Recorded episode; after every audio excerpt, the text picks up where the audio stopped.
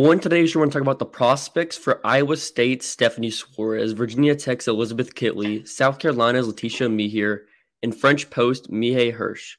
Welcome. Locked on Women's Basketball starts now. Ogunbowale for the win. Good! You are Locked On Women's Basketball. Your daily podcast on women's basketball.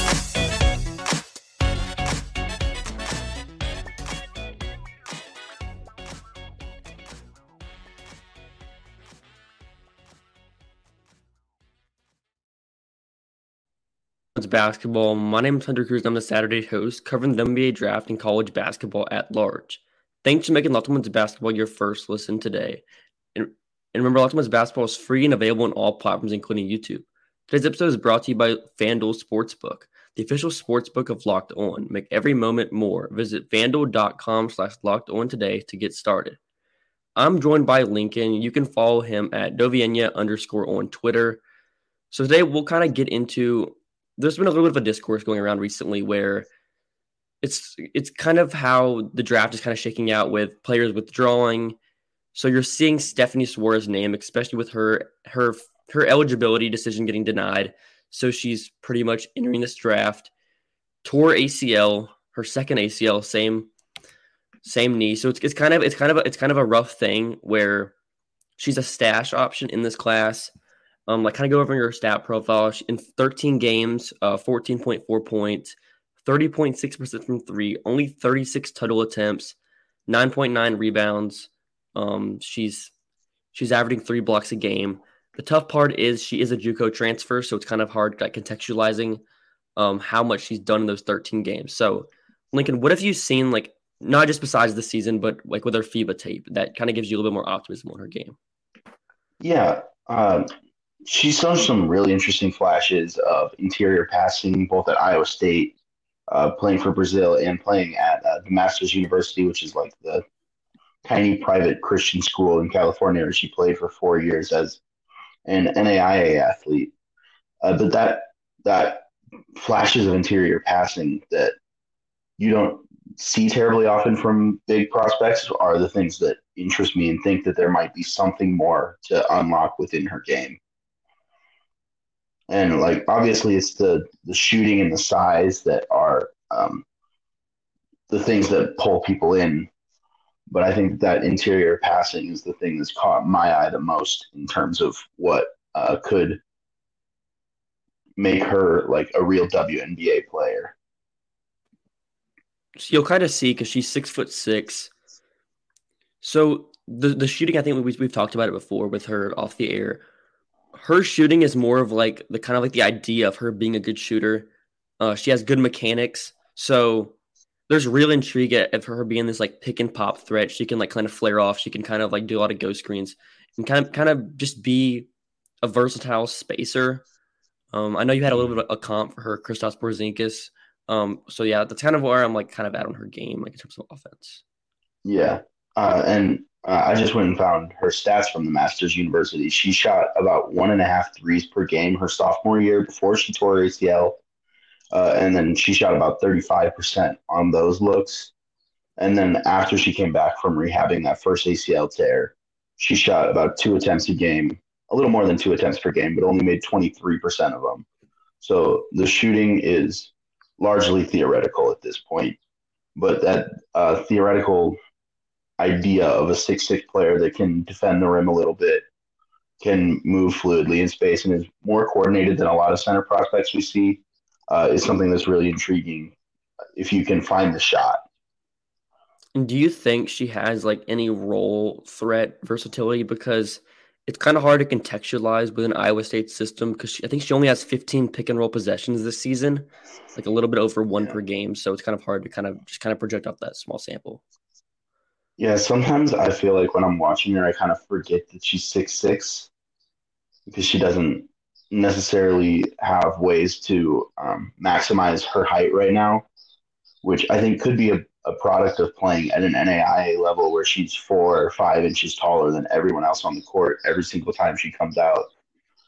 Uh, but I think there could be something there as uh, like a pick and roll threat, um, especially on the short roll with those flashes of interior passing. I think that that could be something that would be interesting if she can uh, play with a guard that brings two to the ball. And then, kind of flipping focus to Elizabeth Kitley's offense of Virginia Tech, she averages 18.2 points. Not like the kind of shooting prospect as Soares. She's only taken five attempts this season, 20% on those five attempts, 10.8 rebounds, uh, 2.3 blocks per game. So with Kitley, it's a little bit of a different prospect. Um, she's more of like a finesse based player. She can't really shoot it. She's going to kind of more occupy the paint. Virginia Tech does a good job of like spacing, despite having two non shooters on the court. So it doesn't look like it's boggled down and she's kind of clogging the paint. What have you seen from her offense? And do you think there's like any like positive value she can bring to a court? Yeah, uh, I think she's legitimately very good from like eight to 15 feet. Uh, and her touch in that like short mid range area is among the better uh, of any college basketball player I've seen this year. Um, and that, that touch is something that some people have used that touch. If you look at players like Brook Lopez, who didn't shoot threes for the first 15 years of his basketball career and eventually used his touch and his skill to translate that out to shooting jump shots. I think that that's something that you could see from Liz Kitley, especially with like the talent that's obviously there within her face-up game and how that turns into like just draining short jumpers over and over. She's one of the best like eight foot shooters in the country this year. Another thing that I think gives like Kitley a slight advantage is she's the second youngest like domestic prospect in this class.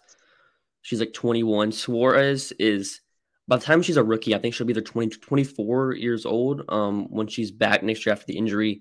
So there's a little bit more concern with Soares because she's 24.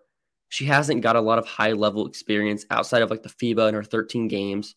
So there's a lot more comfort in someone like like Kitley, who she's a polished mm-hmm. post scorer and she's still super super young. So there's a lot of time to kind of maximize maybe some shooting. I'm not going to bank on any any shooting development similar to Brook, Brook Lopez, like you said, because she hasn't shown anything really. She doesn't shoot it. Um, it's kind of just yeah. kind of the short um, turnaround jumpers, um, kind of making like post fades. But what I think is probably like the biggest concern with Kitley and Soares is kind of their defense to me. Like in terms of Soares, yeah, yeah I, I, don't I don't think Soares is a good defender. Um, to put it nicely, some of her processing ability, I think it's kind of has to do with playing at such a low level, not having um, to make the typical pick and roll reads um, you'll see from some other drop bigs. So some of her reads are just kind of poor. She doesn't kind of step up. She kind of just plays too deep in drop. Um, her foot speed, I don't think, is the greatest moving laterally. And she doesn't get a lot of lift as well. She's not a big yeah. jumper either. So, what have you seen like in terms of both players' defense? Yeah, I think that I would maybe trust Soares to be a little bit better on defense moving forward. Uh, a big part of that, I think, is just that she's still trying to get used to playing against guards who play with physicality and other players her own size.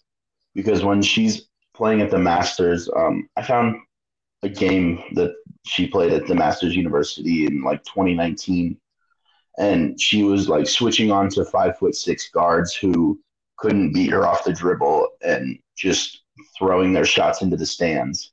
And just expending no effort at all having to defend that. And so when you get used to playing against like looking like an adult playing against children, then it's a big change to go from that to playing against other players your own size and guards that are going to fly past you and get into your body and try to beat you with physicality. And if she can find a way to use her height and length to her own advantage, uh, I think that that bodes well for her as a defensive prospect, but I agree that the processing isn't necessarily there. Um, and with Kitley, I I'm not entirely sure that she has the requisite athleticism, even as someone who's six five, six six, to uh, defend WNBA post players.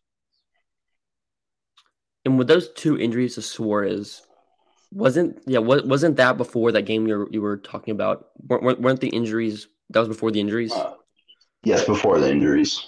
So that's that's kind of what my problem is. There is just some of like kind of adjusting back to the injuries, and if she can kind of regain some of that athleticism that she had, because we've seen some stuff. Like I saw, um, she had a couple like fluid um moves to the rim in transition uh, with with Brazil and at FIBA. So she mm-hmm. has. It's kind of like the idea with her game. I think we said it earlier, where she has pathways yeah. to success if she can like I think to be a WNBA caliber player, she has to shoot like 35% from three, in my opinion. I don't think she's a good yeah. enough defender, and I don't think she's a good enough like post scorer, and because I don't think that's like a really valuable play type with some of, someone of her skill set and her touch. So, yeah, I would agree with that. And just to note that she's had like, I think that she's absolutely a project that a WNBA team would have to take on, both in terms of rehabbing from her knee injury and like in terms of her uh, development as a basketball player because she has one of the most unique paths uh, in the history of the W. I went and looked it up last night. There's only been five players who played NAIA women's basketball to even sign with WNBA teams, and two of them never appeared in a game. There's never been a player who played at, w, at an NAIA school be drafted in the WNBA draft since um, Miriam Sy in 2006, and she never appeared in a game. It's also rare to have a five star recruit go and play at that low of a level. So she's a really unique yeah. case to where she had tons of offers, but she kind of turns it down to play for like a local school um, with family history. So after the break, we'll dive into South Carolina's Laeticia Amihere, as well as French big Maïa Hirsch. Nissan's most electric player of the week, brought to you by the all new, all electric 2023 Nissan Ariya. I know for me, it's been a blast to watch Miami's Destiny Harden as she's led Miami into the first Elite Eight in program history. I think Lincoln, Lincoln can agree. She's what I would call a ball don't st- ball don't stop all star, given her fierce confidence Absolutely. and electric energy as a scorer. That 2023 Nissan Ariya is for people who love to drive. Shop now at nissanusa.com. All right, so let, us talk about some of what we've seen from Laeticia Amihere at South Carolina. She kind of she kind of an, another unique case where she's not a starter. She plays 16 minutes a game, so she doesn't pop like off the screen in a traditional statistical standpoint. So what do you think is like what would you give me as like the pitch for her game and if she is like a potential first round prospect in this class? Yeah, the pitch for Laeticia Amihere here is pretty simple. Um, she's six four with a six eleven wingspan, and she moves like a guard and is one of the most impactful college defenders I've seen in my life. And I I think another thing just in terms of like her stat profile she is one of two high major players in the senior class to have a 6% block rate, 2%, uh, no, 2%, 2% steal rate, 6% block rate, and a 10% rebound rate. The other player is Kansas's Taiyanna Jackson, who's a paint bound big. So she has mm-hmm. some unique movement abilities. Um, what did you see against um, with Team Canada at the FIBA World Cup? Yeah, uh, playing with Team Canada, she was on offense and defense playing a lot more of a traditional big role, uh, playing as a four, defending uh, fours and fives, and uh, and that gave her opportunities that very few college athletes are given because uh, most of the players who play college basketball in the United States are from the United States, so they're not given the same opportunity to make uh, the senior national team and to play in World Cups at such a young age. So uh, for Amihere at age 20 or 21 to play in a World Cup and defend A'ja Wilson and Breanna Stewart is a, a, an opportunity that's not afforded. And then in terms of her offensive impact, it's kind of tough because South Carolina will have like two big lineups. They'll have like sometimes three non-shooters on the court. So Sometimes you hear is the third tallest player on the court. And yeah, you don't see uh, many opportunities where she's kind of having like the space and like the metrics of the court are so much different at South Carolina. They they rebound like 50% of their own misses. So they're mm-hmm. just they're kind of there just clean up the glass. It's kind of like more of like a gritty style of play. So like yeah, she's in the, the fourth percentile in catch and shoot jumpers this season, 10.5%. Her jumper is like a slingshot motion. She brings it from like her right shoulder and kind of just like kind of throws mm-hmm. it up there. So I think like the big thing for her is to kind of add like any sort of jumper. If she has like a mid range, like kind of like a mid range shot, just kind of having some other option to where because she's a WNBA caliber defender pretty pretty easily. You can't really comp her to many players. I know like one ceiling comp for me is Jaden McDaniels in terms of having this long athletic defender. But even in Jaden's case, he can kind of shoot a little bit. Mm-hmm. So for Amihere, she's going to be an offensive negative pretty quickly if she can't provide any any other impact besides at the rim or as a kind of like a driver downhill. So do you yeah. think do you think she's like an upside player? Do you think like do you think there's any like safeness in her game? I think that the the upside is all coming from the offense. So if she can develop that at all, then she's very clearly a WNBA player because her defense is the thing that will like get her to the dance and hopefully be the thing that gets her on the court. And that's something that even you talked about with Dawn Staley was how versatile she is on defense. She can legitimately guard one through five, which is not something you can really say of many players. Her foot speed is absolutely ridiculous for somebody at her size, and she's big enough and strong enough to bang down low, and that is just something that you don't see very often from any player. Like I believe if she had any sort of jumper, she would be a lottery pick in this class for me. Just given her defensive value, because one thing um, Mark Schindler from WNBA.com he mentioned was her playmaking. There's some stuff there as a playmaker, but it's how Absolutely. can a team maximize her playmaking without like positive offensive shooting gravity? Because um, if she has if she has any sort of shooting gravity where she's drawing any sort of closeout, the game's going to be opened up so much more for her. She's going to get so many easy opportunities. So in this kind of a class, she's a jump shot. She's a jump shot away. It's easier said than done to just say, okay, develop a jump shot. But if she does get any sort of jump shot, it's pretty scary for me. Yeah, and depending on situation, if she ends up in a place like Washington where she can play alongside Elena Delle Donne or Shakira Austin, these bigs that can stretch it out a little bit more, the floor will be so much more opened up because playing a four out one in with the with Amihere as the one in is a much different situation for her offensively as she's in it at South Carolina right now. And somewhere like Seattle could be interesting too, as we see Ezi continue to expand her game out who yeah. that that team would have so much defensive versatility. They they could they yeah. could legitimately switch one through five, um, yeah. with those two at, at, the four and the five. So after the break, we'll dive into French big Maïa Hirsch. She is really interesting prospect in this class, youngest player in the class, and someone that isn't really getting talked about a lot in draft discussions. Okay, so let's get into um Hirsch's game. She's a six foot five post. She plays alongside Kennedy Burke um in France. Um so in in France it's a little bit of a different situation where we don't really know if she's a prospect that would consider coming over just because of some of the prioritization rules. But I kind of want to evaluate her as assuming she's a WNBA caliber prospect and she wants to come over because in this class She's pretty easily a first round pick for me. She she was 18 years old to start her season this season.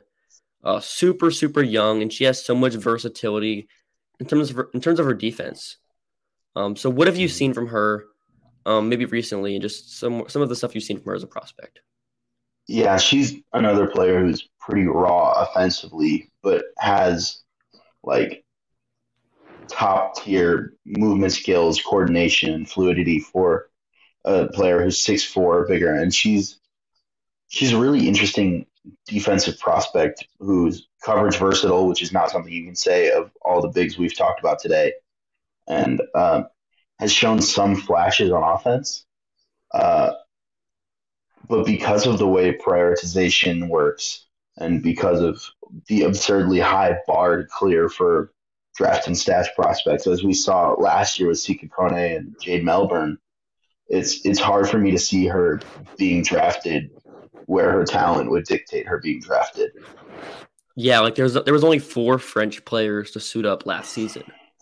Um, Iliana Rupert, who's another French player, she was a draft and stash from France. Um, she did come over late, so she's gonna come over late in her first two WNBA seasons. So that's kind of like the most recent example. So there's there's definitely some intrigue that she might come over, and she's so young that if she doesn't come over for one to two years, you're still probably fine, considering that she's so young, she's so unpolished on offense, but kind of sticking with her defense and kind of some of her ball screen versatility.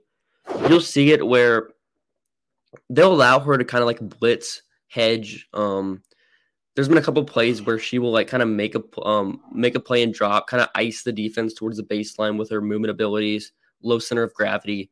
I've also seen some good like drop defense as well, where she can kind of like backpedal well, uh, position herself for blocks.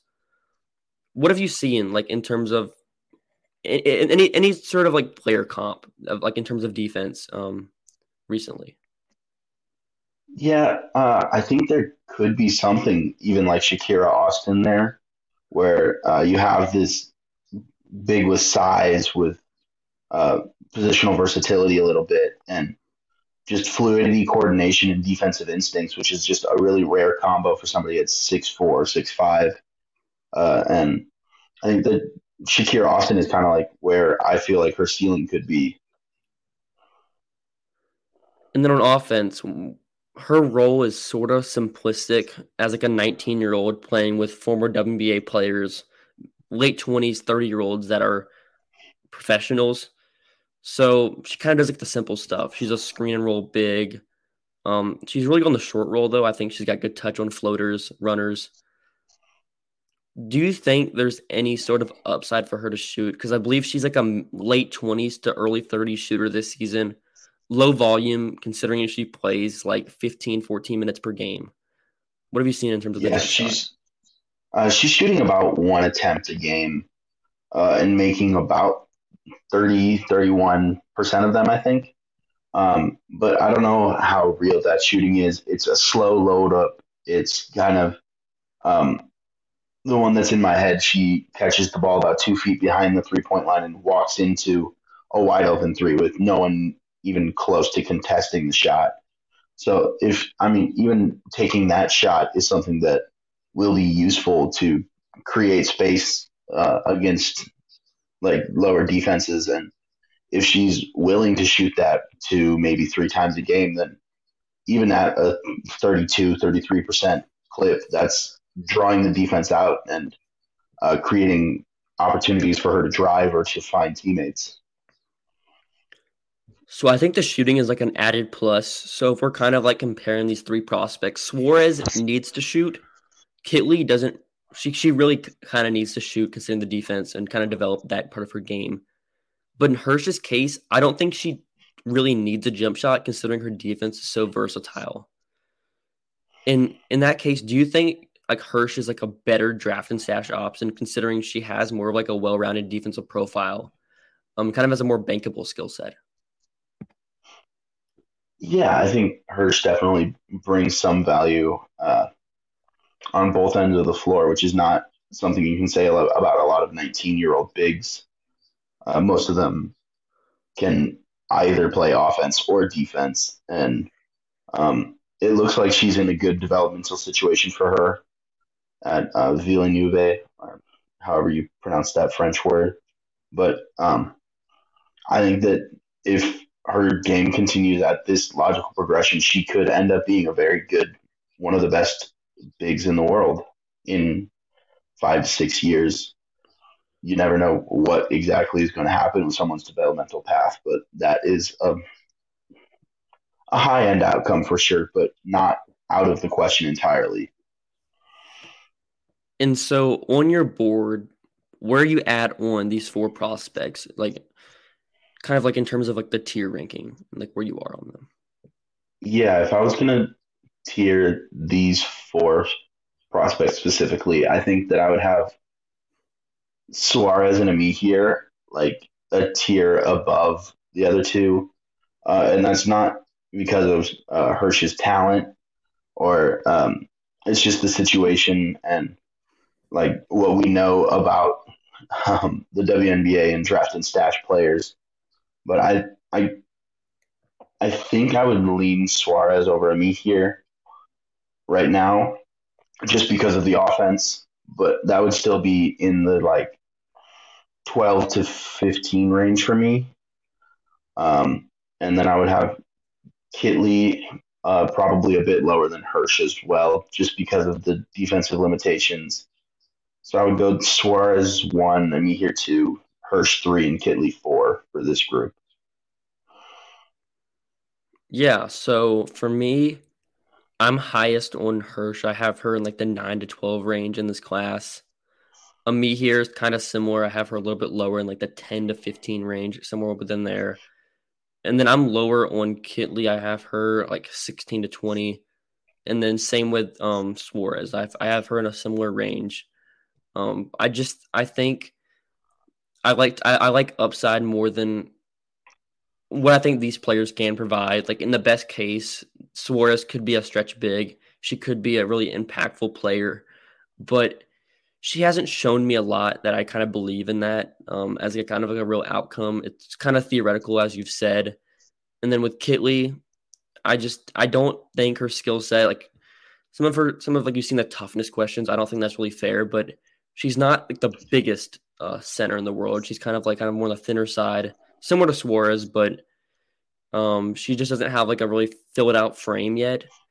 So I think those players have a little bit longer way to go um, but I think all four players have a WNBA future if the cards are right. And as we've discussed many times with the draft, it's all situational. If a player is in the best development, if, if a player is in the best developmental context, they they can succeed in the league, assuming they have the worth ethic they have, um, and they're not overvalued in the draft. And this is kind of like a good a good context and situation for them. Um, in Soares's case, you've seen her kind of like projected to Atlanta as a draft and stash option. That's interesting. Um, Amihere, like you said earlier, if she's in somewhere like Washington, that's a good place for her because they are they are notorious for developing shooters a little bit more. And Washington's a of, good place for anyone to go. Honestly, yeah, if you're asking me, I think Washington's just a fantastic organization. And yeah, with Washington, they've done they've done a lot of good things with Shakira Austin that gives me a lot of promise on future prospects because they're usually a team that's built on having veteran talent, but they they can mix in yeah. rookies, and that's something that I, I really enjoyed of this season, seeing seeing Shakira emerge as one of the league's best defenders. So, Absolutely. thanks for making Locked On Women's Basketball your first listen today, and I'll make your second listen game to game NBA. Every moment, every top performance, every result. Locked On Game to Game covers every game across the NBA with local analysis that only Locked On can deliver. Follow game to game on Locked On NBA, available in the Odyssey app, YouTube, and wherever you get your podcast. Next Saturday, we will talk about a couple more of the international prospects in this class. There's um, there's some other intrigues. A player in Australia. Um, she'll be over in America for the Hoop Summit, which is fun to have the first year of that. Juju Watkins, a lot of other talented incoming high incoming college freshmen um, that we will discuss soon. So, bye.